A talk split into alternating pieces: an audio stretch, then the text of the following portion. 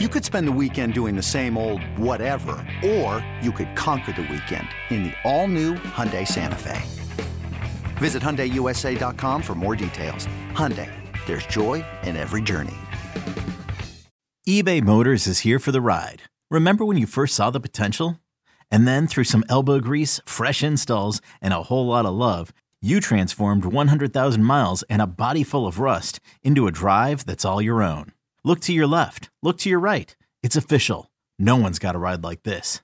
There's nothing else that sounds like, feels like, or looks like the set of wheels in your garage. With over 122 million parts, you can make sure your number one ride or die stays running smoothly. So there's no limit to how far you can take it.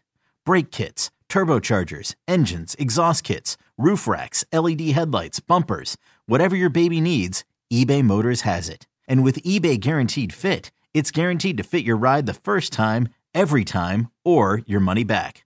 Plus, at these prices, well, you're burning rubber, not cash. Keep your ride or die alive at ebaymotors.com. Eligible items only. Exclusions apply.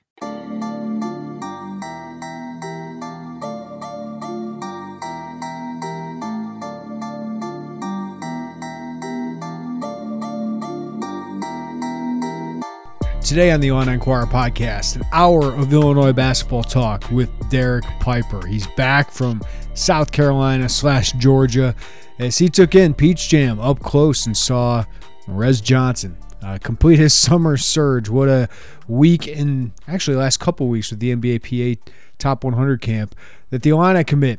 How far could he rise in the rankings? We'll see. But Derek Piper breaks down what he saw, what Morez Johnson is going to bring to Illinois. We also break down Jason Jakstys, Mikey Lewis, two Illini targets in the class of 2024. And we really dive into the 2025 top target, Jeremiah Fears, in state native from Joliet. You know, his brother Jeremy, McDonald's All American, going to Michigan State. Talk about how the Illini's recruitment and kind of slamming on the brakes of Jeremy could have impacted Jeremiah or not. But we break down Jeremiah's game as well. And then we dive into the Illinois basketball team. And we've talked all about the transfers. We've talked about Shannon and Hawkins returning. But we really break down the other guys. The early word on workouts for guys like Ty Rodgers, Sencire Harris, Dre Gibbs Lawhorn and Amani Hansberry, the freshman, Nicolo Moretti, and Dain Dainja and Luke Goody as well. So that's all coming up next, right here on the Illini Inquirer podcast. This episode is brought to you by Progressive Insurance. Whether you love true crime or comedy, celebrity interviews or news, you call the shots on what's in your podcast queue. And guess what? Now you can call them on your auto insurance too with the Name Your Price tool from Progressive. It works just the way it sounds. You tell Progressive how much you want to pay for car insurance, and they'll show you coverage options that fit your budget. Get your quote today at progressive.com to join the over 28 million drivers who trust Progressive. Progressive Casualty Insurance Company and Affiliates. Price and coverage match limited by state law. Introducing the two way V4, where groundbreaking fuel cell technology meets fresh foam cushioning for the ultimate performance. With fuel cell, each step feels explosive, delivering unparalleled energy return. Paired with fresh foam, experience maximum comfort throughout the game. Its lightweight textile upper offers support and breathability without sacrificing agility. Whether you're hitting the clutch shot or locking down the opposition, the two way V4 gives you the tools to play at a high level. Learn more and purchase the two way for yourself at newbalance.com. All right, it's time to catch up with Derek Piper, Illini Inquirer basketball reporter and analyst. Back from Peach Jam, which uh, for the last, what, seven, eight years we've done this, Derek. I know it's been one of your favorite trips, but uh, let, let's start here. What is Peach Jam? Why is it important? Why is this July early evaluation period uh, important?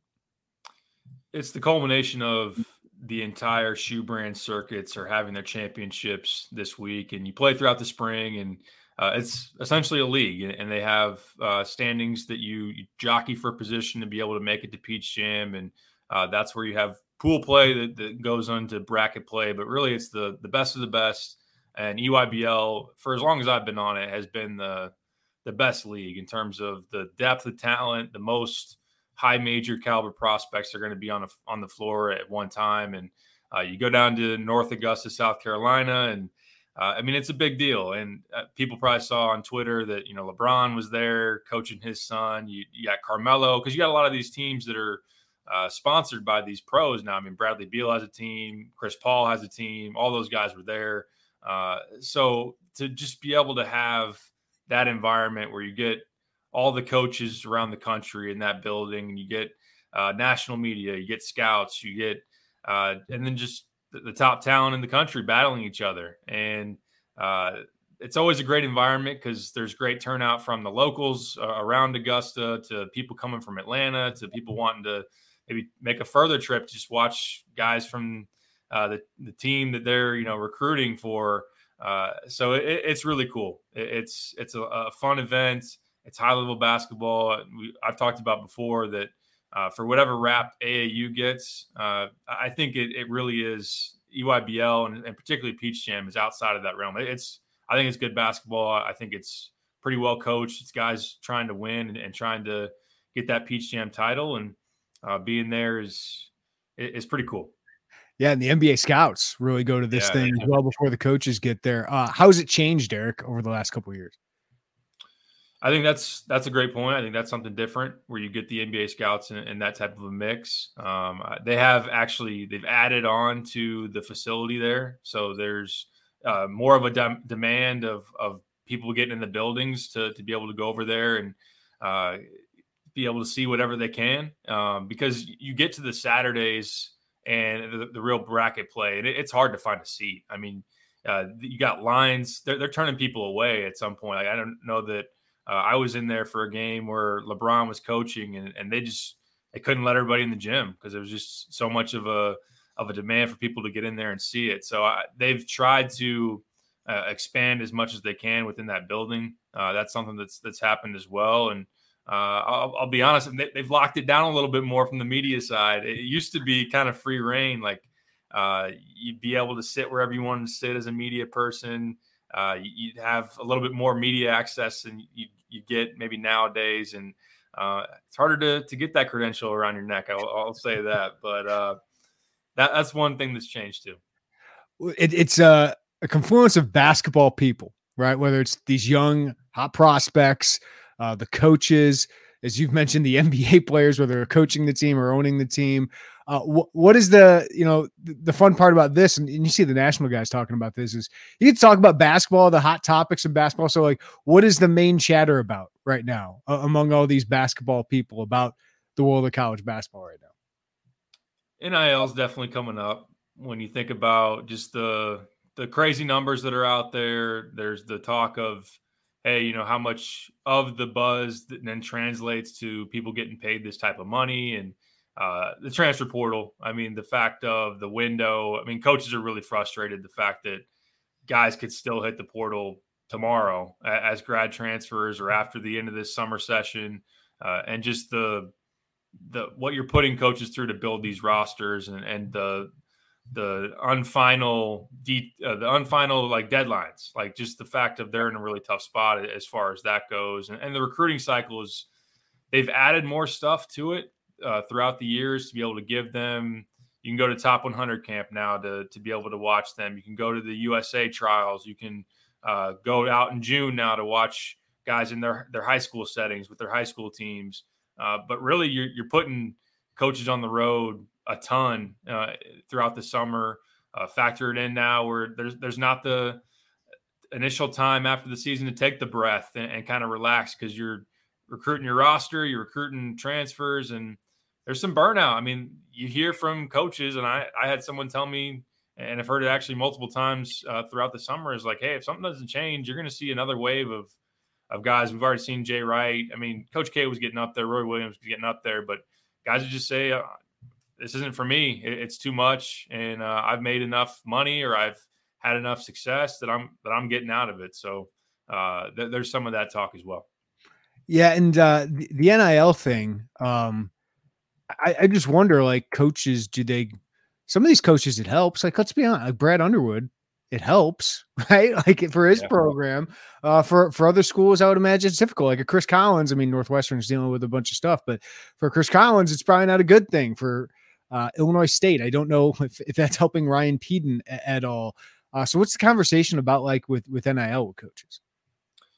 I think some are a little frustrated that they don't maybe have more backing or, or more forward thinking in that front. Um, I, I, see, can't help but look and see Steve Pikiell in the gym and, and wonder how what he's thinking about with Mulcahy hitting the portal. Although it sounds like maybe Rutgers is taking a little bit of a different route where the NIL resources that they do have, they want to kind of use in getting some high school prospects. So they have one of the top guys in the in the 24 class uh, currently committed to them, and they're a big factor for uh, Dylan Harper, who's Ron Harper Jr.'s brother, and uh, to try to get really essentially the, the, top two prospects in 24 to, to go to Rutgers, which is just hard to even comprehend. Yeah. But uh, there's a limitation there. Like you can't maybe do all the roster retaining with the NIL as you'd want versus uh, trying to save some of that money for going out there and being able to offer it to high school kids too. So, uh, and then there's those that have benefited from it. I, I, think Brad Underwood will wear a smile on his face for the most part whenever anybody's asking how's NIL going in Illinois. I, I think they're doing pretty well. Uh, and there has been, I, I was talking to one coach that said, you know, some jobs got better with NIL because you always had the situation of a, a hungry alumni base that wanted to get involved, but maybe a, a coach in particular or just a program didn't want to push past athletic directors that, that did not directors. want to play in that gray area. Yeah, yeah. I mean, let's be like, if I'm Bruce Weber, and, and, I'm thinking about, man, what could I have done with NIL? Could I have gotten Julian Wright? Could I have gotten Sherron Collins? Now you had to be Kansas and Bill Self for those guys. I don't know if Weber would have been able to do that. Um, or, or you, John Groce. Does Cliff Alexander happen? Right? Jawun Evans. Does that happen? We know what happened at Oklahoma State now, right? With some yeah, of that stuff. And you, you can't help but think how how would the world have changed for those guys? Not saying they would have had great success, but I think you had a better chance at, at some of these top prospects. No doubt. I mean, maybe you could have actually had a legit sit down conversation with Derrick Rose. Can you imagine what those those numbers would have been if you're Rose, Illinois and Derrick Rose? Great point. Um, yeah, I, and John Groce for sure. I mean, Cliff Alexander was a, a prime example of a recruitment that was was pretty complicated, and you need to to. I mean, he had a he had a high demand. Uh, Cliff was one of the top prospects in the country, and, and Illinois, in that type of a sense, was in some battles with some programs that were maybe dabbling a little bit more in the gray area. And uh, I think that was something that obviously Bruce Weber. I mean, it, it's pretty well documented and well talked about in Illini circles uh, that he really wasn't interested in, in blurring those lines and, and, going too far in that. And I think John Groce was uh, fairly similar. So I, I, think that Illinois has always had the uh, a really well entrenched and, and, deep alumni base that wants to get involved that has been so hungry to win through the years that uh, that opportunity to get involved and, and to really uh, within the rules be able to impact that. I think that's something that illinois could have done. And yeah there are a number of of prospects not to like come out and say that you know all these guys got bought or whatever but yeah, uh, there, there's no doubt that illinois could have done more on that that front. And um, maybe bruce weber has a a longer tenure of success and, and, doesn't have to worry about. I mean, he's he's a guy that's sitting there saying, "I'm not going to cut my hair until these these cheaters are out of the game." I mean, it's it's changed what cheating is. It's not. Yeah, does, does, Eric Gordon stick around? I don't know. You know, Eric Gordon's still in the NBA. like it's all this time later. He's pretty dang good player. Could have helped him. All right, Derek. I do want to bring up what you saw down in uh, Peach Jam and one of the standouts, not only because we are watching because he's an Illini commit, but nationally was Morez Johnson, who has been committed to Illinois for almost two years now, still a year away from joining the program. But you were there. What what did you see from Morez Johnson last week? Morez is awesome. And a guy that has always been a plus athlete, really physical and high motored and, and a great on the glass. Uh, someone that defensively can really cover a lot of ground and, just he just battles. He, he, battles his butt off. Uh, now you're seeing like the offensive package has really come along impressively. I, I this was the the most opportunity I had to sit down and watch him uh, since really the the high school season. Uh, so getting a chance to see the the confidence that he now has offensively. I think back to last year, he's playing with James Brown, which presented a challenge really for both those guys to really try to coexist with each other. A lot of times, Morez was playing kind of free throw line extended, maybe even out to the perimeter. That high low action, which I thought Morez did a good job of getting the ball to James and, and vice versa. But uh, now it's with James playing MoKan Elite and moving on from uh, those guys being teammates, really both at high school and AAU. It's it's Morez's team. It's Morez uh, his job to demand the ball inside, and uh, I thought still around the free throw line did some good things because now all of a sudden he can he can face you up, he can drive you, he can spin, he can finish with either hand, and those are all things that. Uh, as you look back in his progression, it's like, okay, he's got a lot of things that you like, but the polish offensively just isn't isn't where you want it. He's still fairly raw. He doesn't have a ton of moves to go to. Maybe doesn't have the, the most confidence in, in what he can do um, in terms of just being able to diversify his game. So he has that. He's he's knocked down a couple of jumpers. I mean, you see his highlights from the top 100 camp. I know that was something that when I read and watched what he was able to do. Um, he can take that shot, and it's not his strength by any means, but uh, it's just something that he's worked on and is showing flashes of that there's growth there. Uh, and he did that as well. So uh, to put up the numbers that he did, I mean, there were games where he had 15, 16, 17 rebounds, uh, led the EYBL and, and, boards, was as impactful and productive as anybody on the circuit uh, at the 17U level. So he was awesome. They went undefeated in pool play, lost a tough one their first game of a bracket play to the Rens against Dylan Harper, number one player in 2024. Um, but Morez was just he was great all week. I, I think he's kind of solidified that his role is probably this undersized five, Derek, right? Like that's I, I, think you and I have seen like that's probably his role. Um, he's not the tallest guy, but he's long. He's obviously um, the work ethic and the toughness is is through the roof.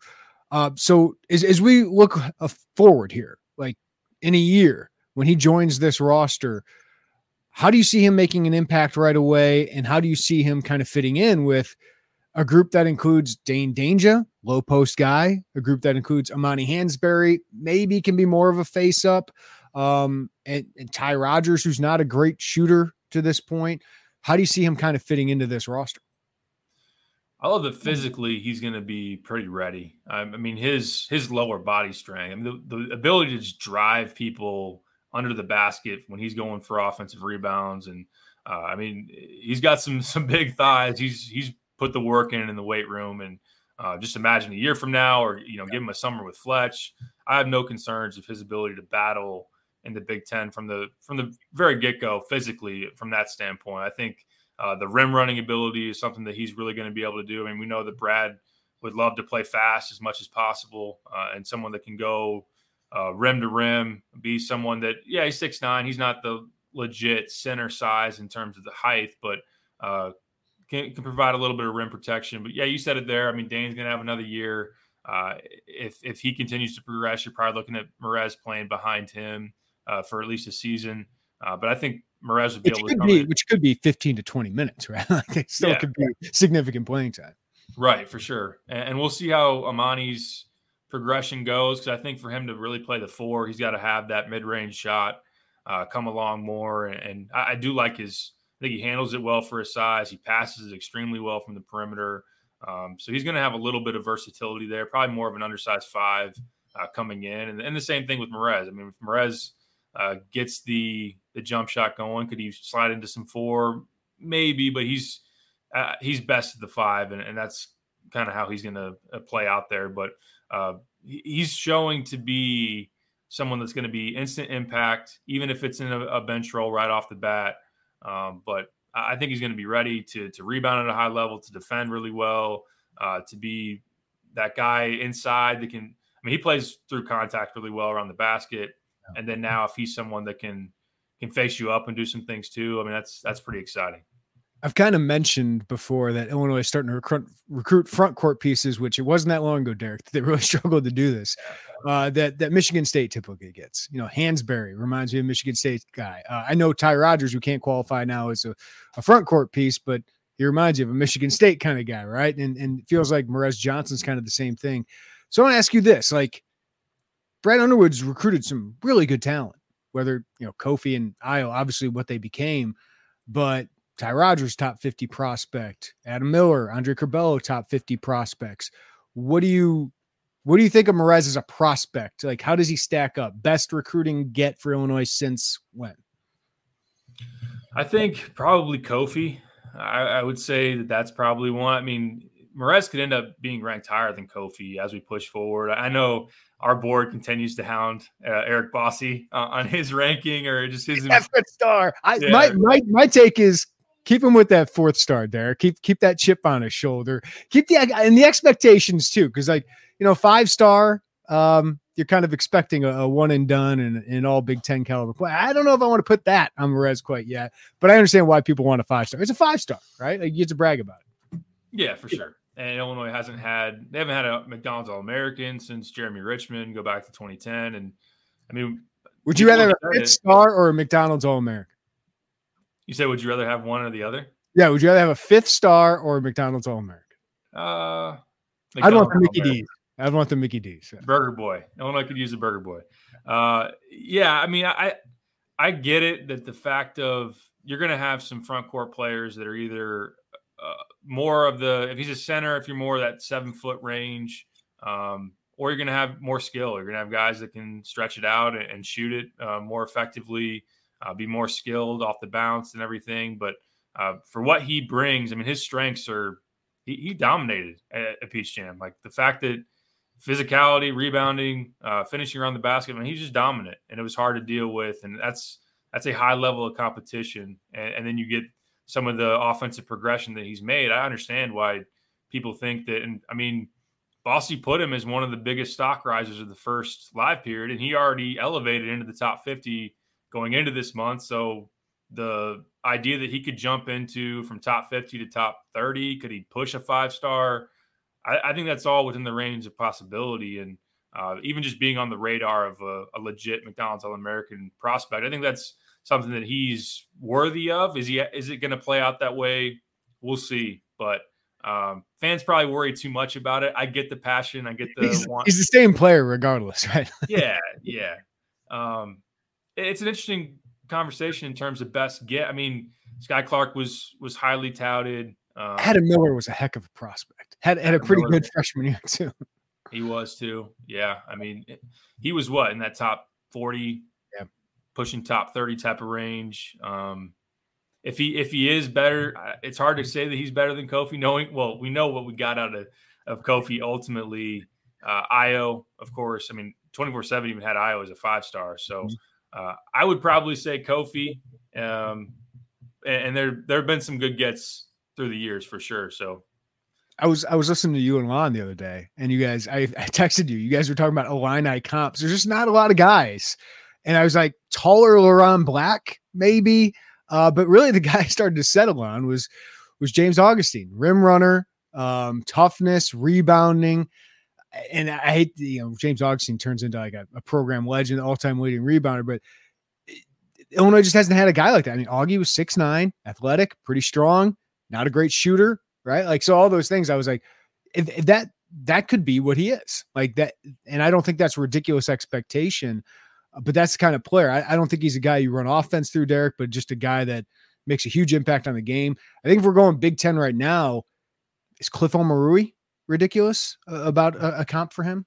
No, I like that one. Uh, that's a good one. I, I, know that in the past we've talked a little bit, and I know that the staff kind of thought, is he a Moussa Diabate? Uh, I think he's a little bit more rugged, more physical than, than Diabate was. Now, we didn't see Diabate progress forward in Michigan beyond one year, but – uh, yeah, I think uh, Omoruyi is, is someone that you could throw in uh, on the block, and I think that Morez, as he continues to progress, I mean that's something that you can do to him now. Um, but he's not maybe your your primary option all the time. Um, but yeah, I think that Augustine. I mean, Augustine was just uh, so good running the floor and, and, able to get rim to rim, um, play the pick and roll. I think that's something that obviously Morez is going to be able to do, and then just so much of a presence on the glass. I mean, to be the program's all-time leading rebounder, that certainly makes sense to me. Uh, LeRon before the the meniscus was more of an athlete. More, I mean, I think it, you don't have that injury, and he's probably just putting up ridiculous uh, rebounding numbers. I mean, the the grit and kind of the dog, as we like to say, like that that lines up with with Morez as well. Um, he's a, he's a taller, maybe uh, like a Branden Dawson, like we talked about. Yeah Michigan State. Like there's some of that too. So yeah, uh, I, I, heard I heard Lon say Mike Davis. Uh, that's my Weber voice. Um, Mike was slim, right? Like he was not the, the toughest player in the interior, and he had a face up game that was that was really good. Heck of a rebounder though. Mm-hmm. Um, so just yeah, just some some players of what I think could be realistic expectations for him. But uh, they they only got one commit in the class of 2024, Derek. We've talked about maybe only one other guy that they could add. Uh, but I do want to bring up a name we haven't talked about a lot. That's Mikey Lewis, a guard that Illinois has been involved with for a while. Just got a Kansas offer. Seems to be having a pretty good summer. Yeah, I mean, he was one of the top scorers in the EYBL throughout the spring. Uh, his team didn't make it to Peach Jam, so he's kind of playing in the, they call it now the PIT, uh, playing off the NIT. Um, but yeah, I mean, he he can he's a bucket. Like he's a three level scorer, uh, a guy that shoots it well uh, from the outside, can can play in the mid range and pull up, and, and, also get to the rim. He was on uh, the Oakland Soldiers, so he's out there on the West Coast, and um, Illinois got in early in the spring. It, it was kind of a, a, later blooming recruitment. I think the only official he's taken so far. He went to St. Mary's. Uh, San Diego State's been in there. He, has got a couple of like Arizona State, UNLV. Uh, some of those type of, of, of players in his recruitment. Uh, but yeah, Kansas jumping in. I know in the past, like there's been some blue bloods who have have thrown out an offer in July after a big peach jam, or uh, and and you still don't know if they're really going to push. Like I know that like EJ Liddell got a Duke offer at one point, yeah. and Duke didn't really didn't ultimately become a big player. So we'll see what that looks like. But that that shows the type of of AAU season that he's had to command that type of interest. Um, Chester Frazier's recruited him hard. Uh, he's talked about taking a visit to Illinois at some point, but uh, yeah, in terms of a combo guard that can score it, obviously you have that in Dre Gibbs Lawhorn, but you can never really have enough uh, guard depth, uh, capable ball handlers, shooting. Shooting is still something that Illinois wants more of, and, and he's definitely one of those too. I mean, I think he was shooting 40% from three throughout the, the bulk of the AAU season. So uh, he's really good. He's really good. We, have talked about Jason Jakstys out of Yorkville. Uh, I think you got another look at him. Derek, what'd you think? I thought he had a pretty good weekend. Uh, I know that kind of on the front end, he he definitely was impressive, and then you got into some of the bracket play, and uh, th- there's going to be times you're just going to face better teams, but they they got they got blown out in, in, bracket play in one of those games, and he didn't do a whole lot. Um, he's a long term prospect. He's a long term guy.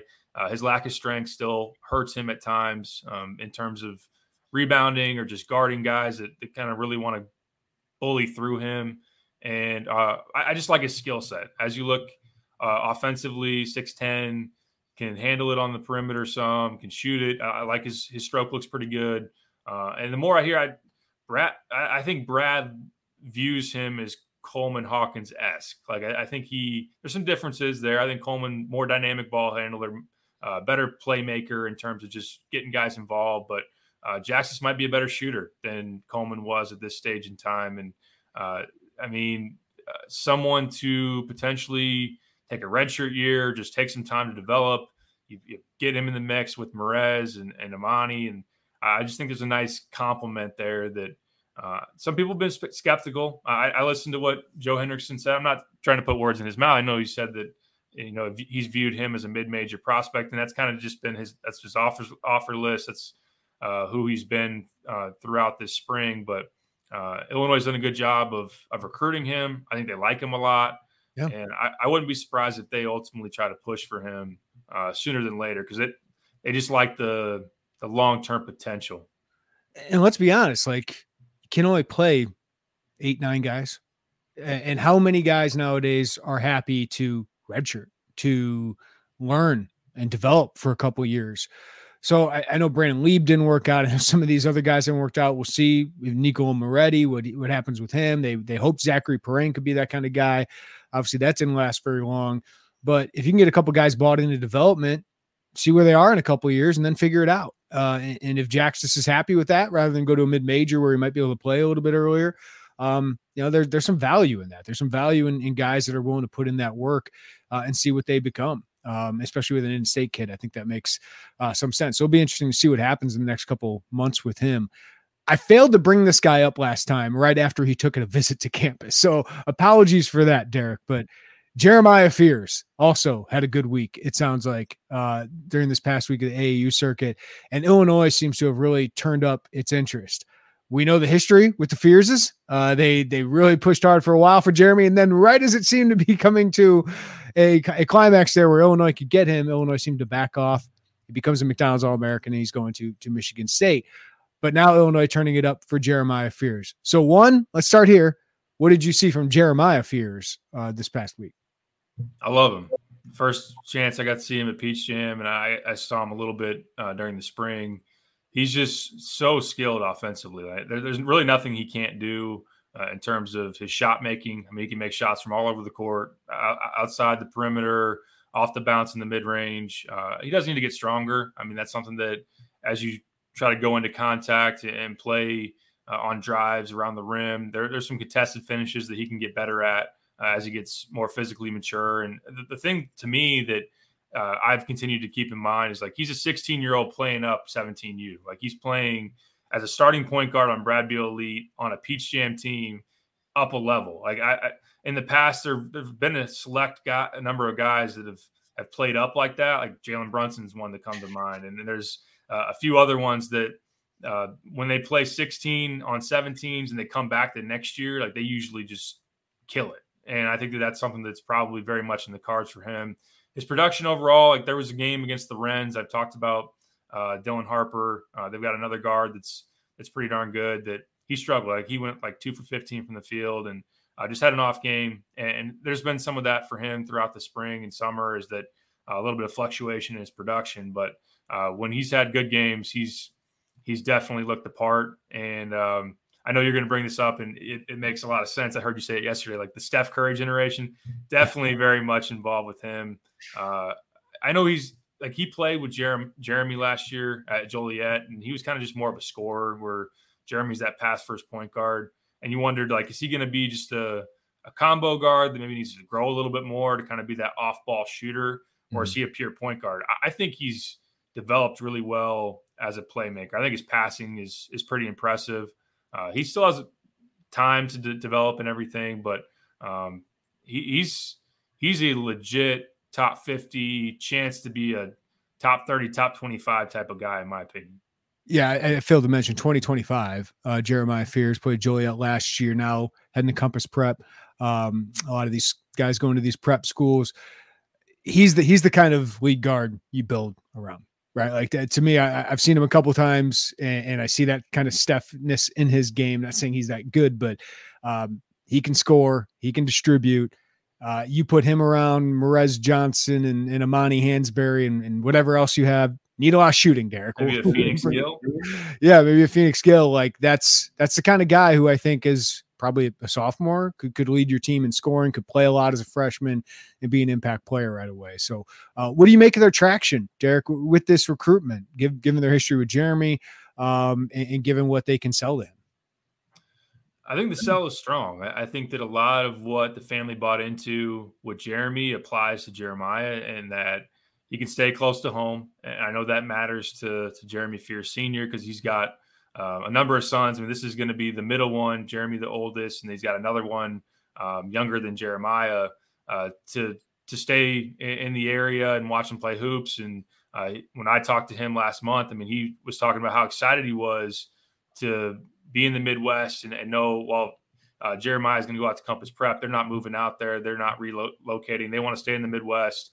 He can't wait to get out to all the Big Ten venues and see Jeremy. So that was a big reason why uh, Illinois was a huge factor. Uh, Michigan State as well because um, staying close to home matters. I think it matters to Jeremiah as well. And um, he's talked about legacy. He's talked about, hey, look how Ayo was received, uh, promoted, the stage that he had, just uh, and the, the lasting legacy that that Ayo had, that, that Dee Brown had, uh, a guy like Frank Williams had. I think, I think it's something that really plays um, with that family. Um, in, in the end, is it going to matter that Illinois turned away?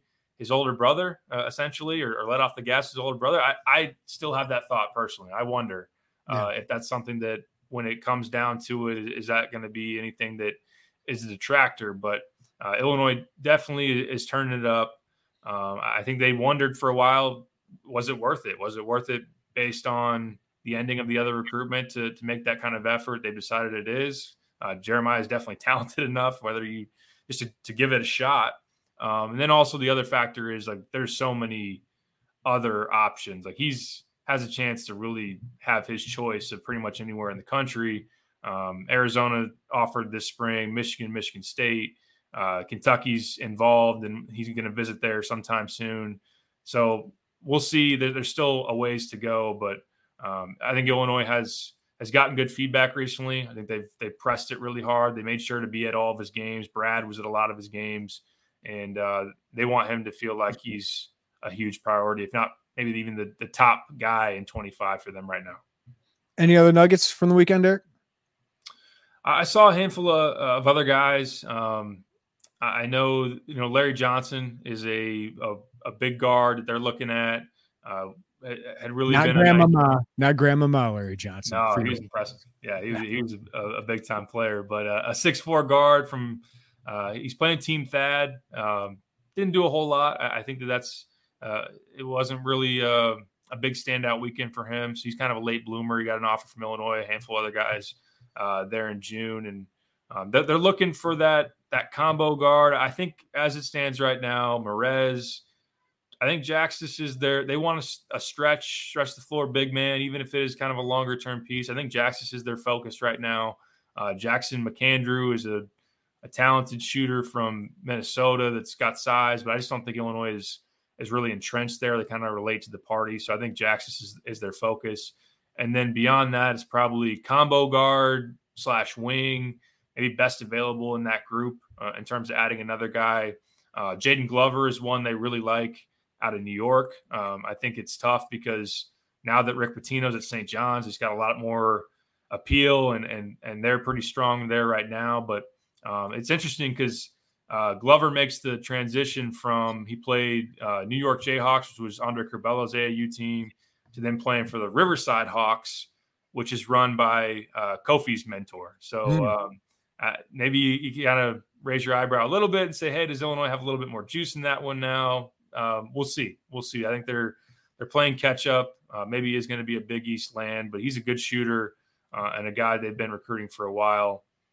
Uh, Micah Robinson too is, is a guy I got to see at Adidas. Um, he's mentioned that he wants to visit Illinois, Oak Hill Academy uh, player that uh, Chester's recruited. Uh, kind of a a three slash four, decent athlete, can shoot a little bit, and he's someone that they're they're looking at and, and involved with. Probably not going to be a big class, but um, that's kind of what you're looking at in 24. Looking at the 2024-25 scholarship chart in front of me, Derek, I, I see a huge concern for me. Love what you have in the, the front court. Love you got dogs uh, up and down this team with, with Sencire Harris, Ty Rodgers, Morez Johnson. We'll see what um, Monty Hansberry in that, Dre Gibbs Lawhorn. Um, shooting you need some shooting here. Um, and I, I think that's going to be a huge need, probably in the transfer portal. But we did hear, or we saw Chester Frazier, uh, I think it was a month ago, saying, looking for some net strippers. Um, yeah, they, they need some net strippers, man. Like they, there's some, a huge need, both short term. We'll see what, uh, you know, Quincy Guerrier, Marcus Domask do if, if Shannon Hawkins improve. Goode comes back for a whole year, that should help them. But long term shooting is a huge need here. Absolutely. Uh, that's one thing that, you know, Cole Serta, the way he played this past week, kind of sprinkled some salt in the, that wound. I mean, guy that put up Shrewsberry. Yeah, man. put up 30 plus a couple of times and hit a bunch of threes. And um, someone that they, you know, when it boiled down to it, we're, we're trying to get. It's just Notre Dame and Shrewsberry. They, they were able to, to, to win out. Shrew's uh, kryptonite, man. Yeah, he's he's tough. he's tough. Uh Nojus Indrusaitis is a guy that maybe in, in hindsight you might have wanted to play differently. I he's still I liked him. I liked him. Yeah, he was inconsistent, but I, I liked him. He reminds me, and, and I, I don't think he's going to become this, but he just has a game that reminds me a little bit of Stauskas, who's one of my favorite players. Um, can, can he create for people? I don't know, but sometimes he does it. Can he defend? He's not good at it, but sometimes I see a flash and then he can shoot the lights out some games, and then other games it's like it, it's completely off. So I get I get the hesitancy at some point, but the skill set is there. Yeah, no, you you described it perfectly. Like the fact is, you'll have a game where like, man, there there are people around me that were asking like, where's this dude going to school? And I was like, Iowa State, and they're like, really? And uh, he he had a couple of really nice showings where he's yeah he's he's lighting it up from three. Uh, he's a better athlete than Serta, so that he's got that uh, on him as well. Uh, but then there's there's times where he just the shot's not there, and like you said, doesn't defend that well. Sometimes he doesn't handle contact that well around the basket, and so you kind of have that. Who's he gonna? Is that who he's gonna be in college? Is kind of just this up and down and consistent guy? Will he figure it all the way out and, and really be one you regret, or, or is that hesitation something that will ultimately pay off? And yeah, you can go to the portal and get shooting. Um, that's something that uh, Illinois is going to continue to want to be a player in the portal, but it would be nice to find a, a knockdown shooter. I, that's why, like a guy like Mikey Lewis, who can definitely shoot it, um, a guy like Jaden Glover, who, who, can shoot it from the outside, are are pieces that they're going to be pushing for going forward. But uh, that is something that's kind of standing out as as a miss um, so far, at least in terms of their construction. Another day is here, and you're ready for it. What to wear? Check. Breakfast, lunch, and dinner? Check.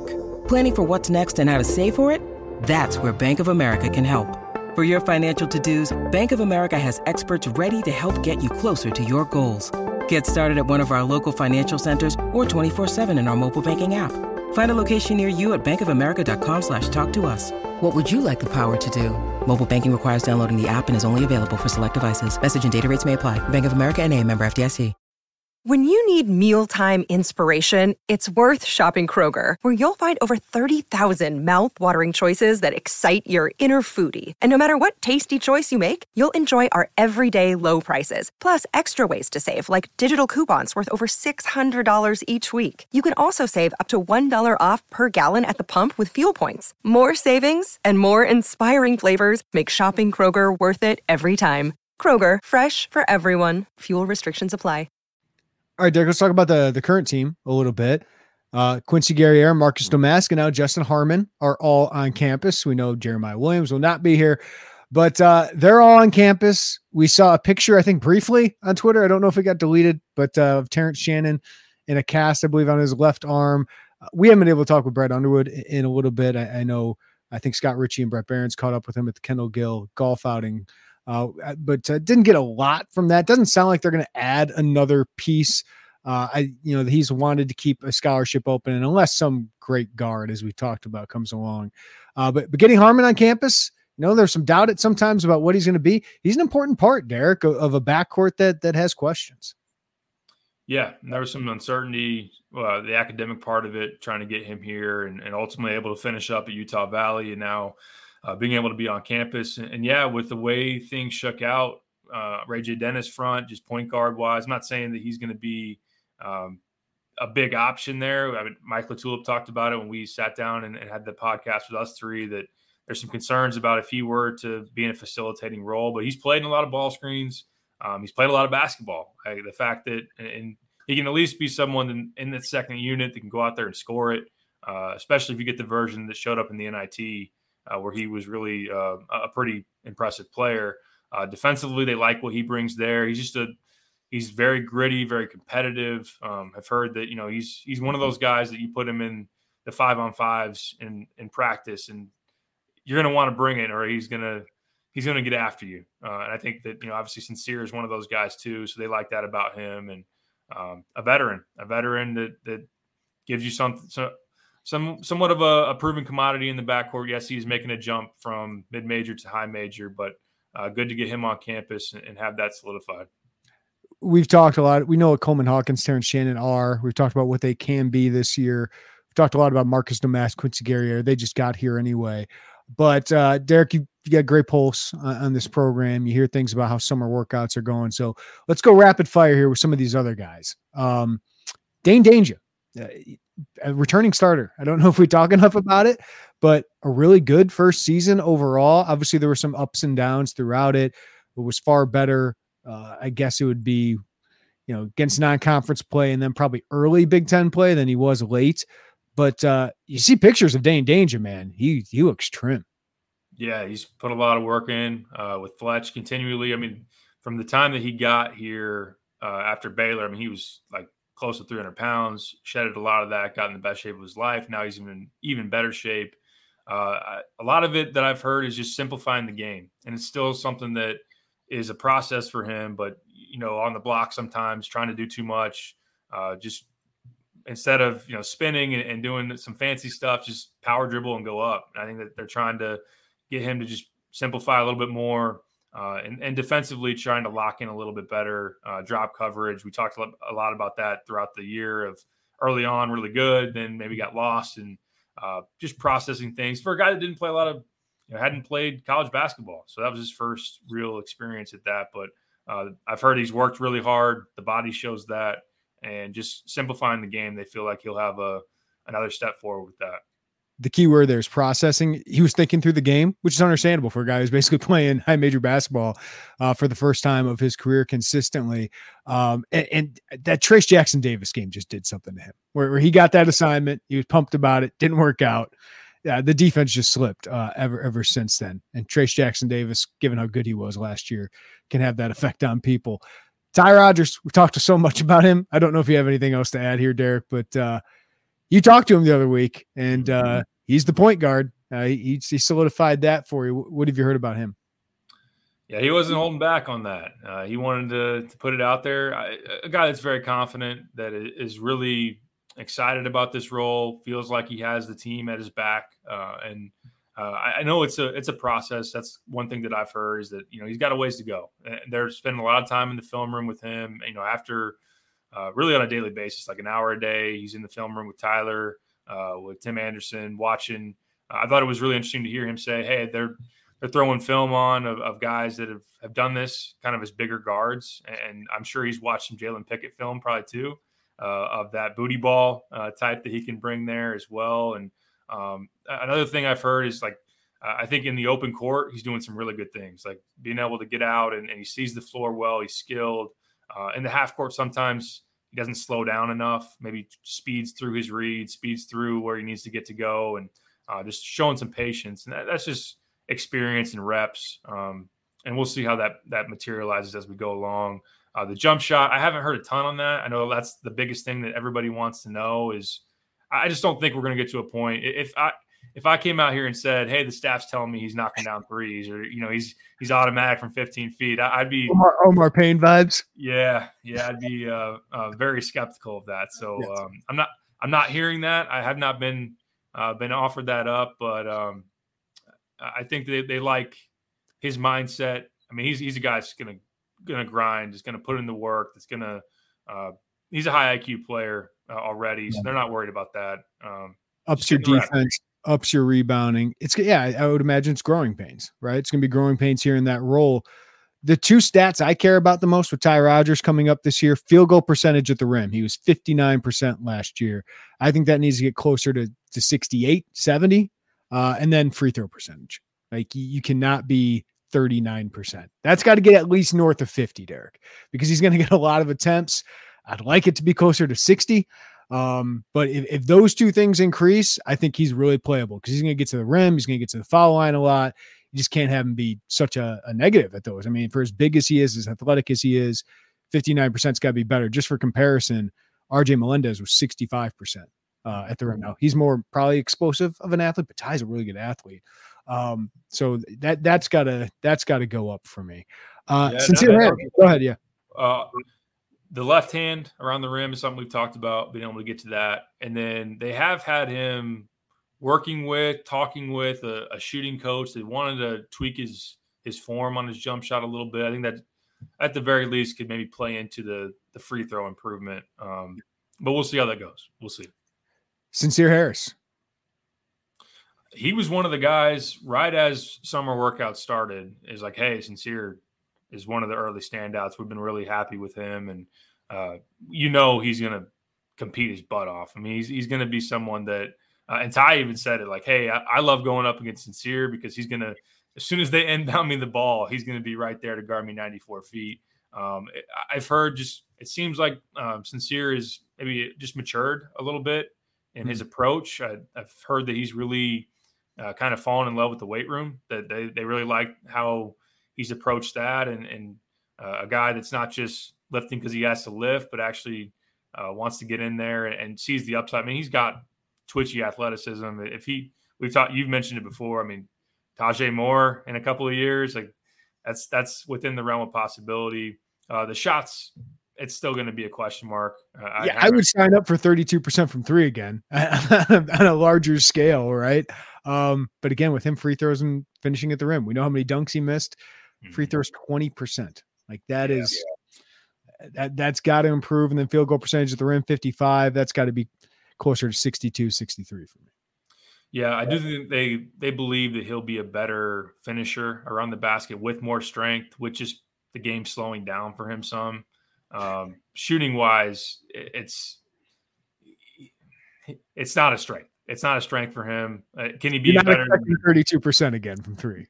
Yeah, probably not. Probably because I think it was like sixteen percent during Big Ten play or something like that. Yeah, he had a couple early. Um, they are repping him some in some some ball screen, just trying to make sure that they have as many capable ball handlers as possible. If anything were to happen to Ty or that that just didn't work out, uh, I mean, there's a world where Sencire is one of your backup point guard options. So there's they're repping that with him. Uh, he does have some handle. You look back at his high school film; he played with the ball in his hands a decent amount. Um, that's something that they're working on with him too. Yeah, Sencire during Big Ten play, three three of seventeen from three. It's a very small sample, but uh, eighteen uh, percent if I'm rounding up. Dre Gibbs Lawhorn. Speaking of that guard position, Derek. They love him. They think he's as talented as really anybody in the in the building. Um, I had been told that he's also one of, if not the hardest worker on the team right now. So a guy that has a chip on his shoulder, has has felt like he's been overlooked, um, and because uh, he didn't play a whole lot at Montverde, his his ranking dropped from a guy that was once in the top fifty range and he's he's ready to prove that he's a big time player. I mean, he's got a lot of physical gifts. Like he's he's bouncy, he can shoot it like heck. He uh, he's just he's he's a really good player. He's really talented. Now, um, I think learning the game, uh, going from playing overtime elite where it's a little bit more wide open and less structured, and there's some talented guys in there. I mean, you get the, the Thompson twins, uh, who were you know lottery picks that Dre actually played decently well against their team. Uh, he also shot like 40, 41% on like seven attempts from three per game in that. He's really, he's a very, very capable shooter. So I've heard he shot it well. I've heard that he's just, with his talent, that's definitely popped. It's just being able to get him to just kind of learn the nuances. It's more, college basketball is so much more detail oriented, knowing assignments, knowing reads, and all that kind of stuff, and just getting him to learn the game and get up to speed. But um, they're really excited about him he seems like the ultimate X factor for the season, given the need at the position, has talent. You know, after the the Skyy Clark experience, to be honest, you get a little concerned about guys who bounce around high schools as much as he did. But the talent is not without question. Like the, the what he did at overtime elite was really encouraging late in the year. Uh, and boy, they need a player with with his kind of bucket ability, his shooting ability, and uh, he he's he's an explosive athlete. So, you know, you've seen guys, and I'm not saying this is the expectation, but Ohio State's had like Malachi Branham and some of these guys just come out of nowhere. Um, maybe it's like these 60 through 80 prospects and become real league guards that, that make a big impact. You thought Skyy Clark or Jayden Epps could be that last year at points. Jayden Epps was last year. Man, if you could get Jerry Gibbs Lawhorn to do that, it, it changes the potential of this team. Speaking of guards, Niccolo Moretti, anything on him?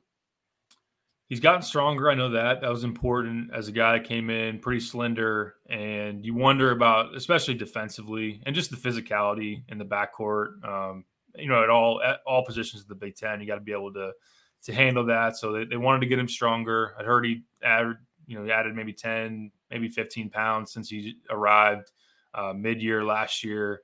Uh, he's he's someone that sees the floor well, uh, good passer. You put him in pick and rolls. He's uh, able to to make creative decisions, and that's why when they first saw him at the Nike Academy or the uh, NBA Global Academy last summer, that it reminded them a little bit of Curbelo in that sense. Now he's not as athletic as Curbelo, um, just not probably overall as as talented uh, as Andre Curbelo was, but um, he, he is a pass first uh, playmaker that it is that's his strength. Um, shooting wise, he's more advanced than, than Curbelo was, has the ability to shoot from the mid range, has the ability to, to shoot from the outside some.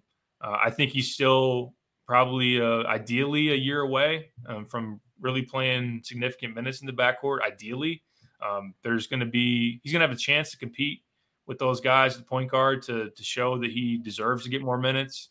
Um, and then Uh, maybe he maybe either surprises there or by just necessary need of having to play him. But um, I've heard he's been he's been decent, okay, uh, and there's not a ton of expectation for him this year, but still hope for him long term.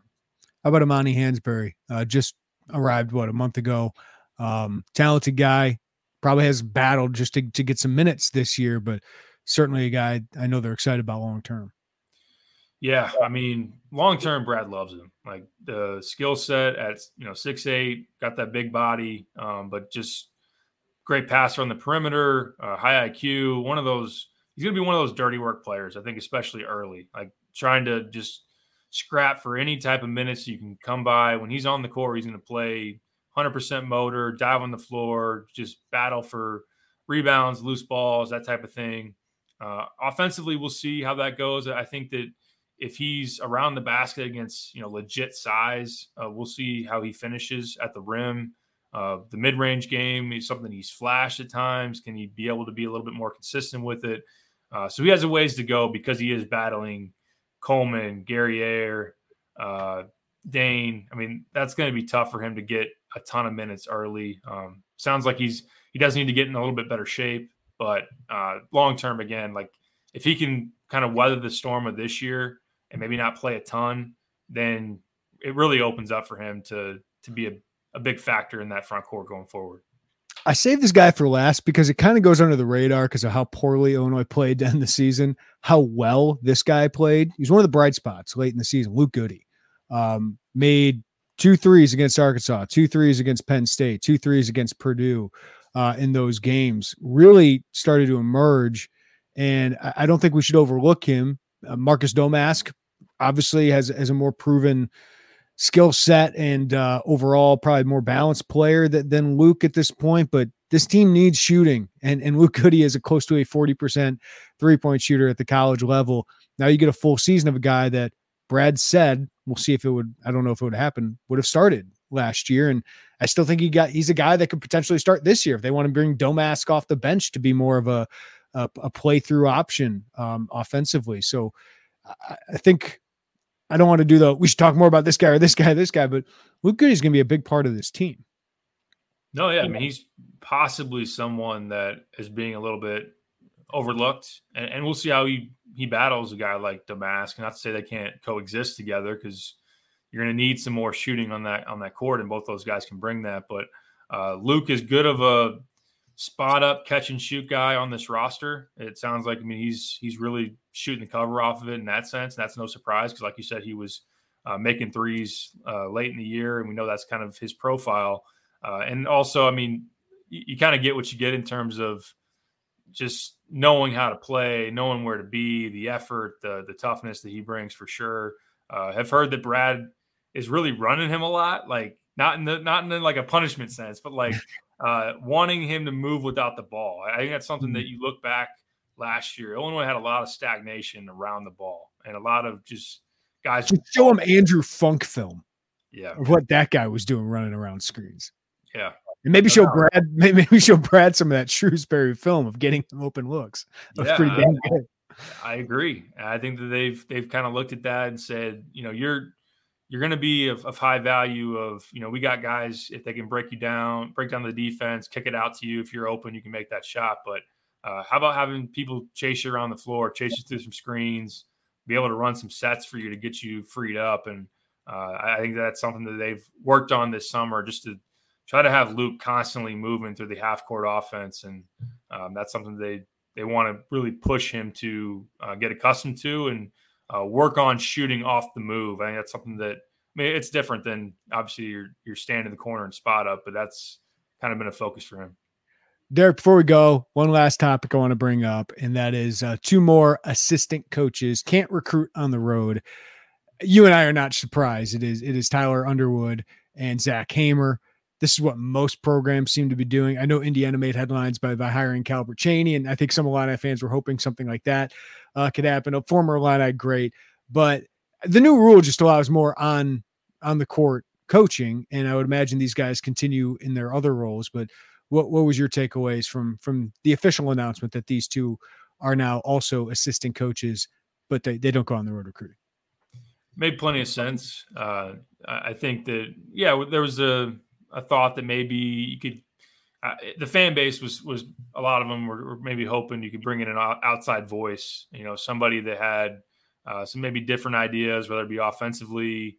Um, I know that usually the the former player is is beloved in terms of those type of hires. I know that you know just to it's not really a secret. Corey Bradford's been trying to get involved with the program, and I think that was maybe a, a direction Illinois could have went. But um, yeah, Zach and Tyler, very well respected, uh, hardworking guys on that staff, uh, and will continue to do what their their role entails. Is just now you have them being able to be more involved, just period, on on the practice court and, and getting out there and doing that. So um, I'm not surprised by it. A lot of programs are just instead of creating a new position, just giving rewarding the guys that were in those support staff roles and, and just giving the, the, their ability to go out there and be on the court. And I know that there, of course, were reactions um, with Tyler or just wondering about, you know, should Brad have, have added a new position? The reality is, we're talking about when you have Brad, you have the three assistants. We're talking about the fourth and fifth instructors uh, on the court. Like, it, it doesn't have to be some kind of blockbuster, like, type of outside the box edition. Um, I, Tyler's been in that jersey. Like Tyler is someone that um, he's in the director of recruiting role. I mentioned he spent time with Ty in the, in the the film room, and he's done that. He's taken guys under his wing in the past. Like Trent Frazier's a guy that he spent a lot of time with, uh, of helping him just learn the game. I think that Tyler's uh, well equipped to be out there and, and, help in that type of capacity. Zach Hamer has uh, a lot of analytical experience, film experience. Um, was at the NBA level, um, starting out, and then come coming to college. So uh, I, I, think it makes a lot of sense, and yeah. uh, you just you reward the guys that have been in those roles, and, and their roles will stay the same. They're just now able to get on the court as well. Yeah, and nepotism, I get it, right? I, I get how some people react to that. Uh, personally, I, you, you, know Tyler. I've, I've talked with Tyler several times. He's, he's impressive, uh, and he's a Trevor. He's had this dad to learn from the entire time. So sometimes these guys, just like these, you know, sons of NBA players, tend to be pretty good. Uh, they have somebody to learn from. It's the same thing with coaches. Now, in an ideal world, yeah, I think it'd be great if Tyler, for his, his first full recruiting assistant coaching job, got some experience with somebody else. I think they can help him for the long term. But in this role, I, I, wasn't surprised. I think it's basically what he was doing. Just now, he can actually be on the court legally uh, for for these practices. So so it made some sense for some continuity there. Plus, Brad's got some fresh voices here recently, and Tim Anderson and, and Chester Frazier. I, am wondering, you know, how that evolves w- with new coaches and you know you had some success last year but also some setbacks like how that uh, goes ahead and improves so uh, I, I, get why some people especially given miles smith and, and Brian Ferentz uh, why the reaction to that would be the way it is, but uh, kind of expected this all along, and, and I kind of get it from from Brad Underwood, uh, Brad Underwood's perspective there. Yeah, and it's different. Like if if Tyler was you know hired as one of those roles, like when Orlando Antigua and Chin Coleman leave, and he's a full time on the road recruiting assistant, something that he or even the next one, even the next one, because he doesn't have any experience doing it, right? Like that's yeah. that that that would that that would receive way more criticism than the role I think he's getting now. Like the yeah. role he's getting now, I think he deserves. Yeah, I agree. I think as a a guy that was a former player, um, he's been within a program, he's been around basketball a long time. You're not you're, you're not putting him in a, a situation that I, I, think I don't think he's over his head in. Right. Um, I, like you said, I, I understand some of the people that maybe would prefer an outside hire, an outside voice, and we'll see. Like I, I'm going to be very curious to see what the offensive system looks like this year. Um, last year was a failure. They weren't able to uh, put the team in the best position or have a something that stuck. And if, if you're kind of in that same role or same situation this year, that there's valid criticism to be had of maybe Brad needs a, someone from the outside to bring new ideas, to bring a new system or whatever that might be. And but in the meantime, in terms of these guys being qualified or not, uh, it's not like we're talking some huge type of pay raise or anything like that either. Like um, I, I think it's fine. I, am not. I don't have personally any issue with it, um, and I think it's different. I think it's different than, than the Miles Smith situation. And personally, in my opinion, I had no issue with Miles Smith as a grad assistant. When, when he got hired for the linebackers coach job and he didn't hire a defensive coordinator, had a big issue with it. That's a little different, yeah. Derek Piper, I think we covered it all. Uh, off season or not, an hour of Illinois basketball chat. Uh, thank you, Matt. Uh, last thing, did you get your hot chicken? Did you stop somewhere in, in Tennessee or Nashville to get your hot chicken? I didn't. No. Um, I was driving late and I just decided to push it and, and went through. Um, didn't get any hot chicken. I got some when my brother graduated uh, from Vandy grad school back in uh, May. I did get some Hattie B's hot chicken there, so that that held me over for this summer. But um, yeah, anytime I'm I'm in that area, it's hard to pass up. But I did this time. Thank you, Derek, for the insight uh, and, and get some rest after the the Peach Jam experience, man. We'll do, man. Thanks. Stair Piper, he is the goods. Hope you enjoyed that hour of basketball talk. Give us a follow, rating, review wherever you get your podcast. Check us out on YouTube where you can get all of our podcast interviews if you prefer the YouTube side of things.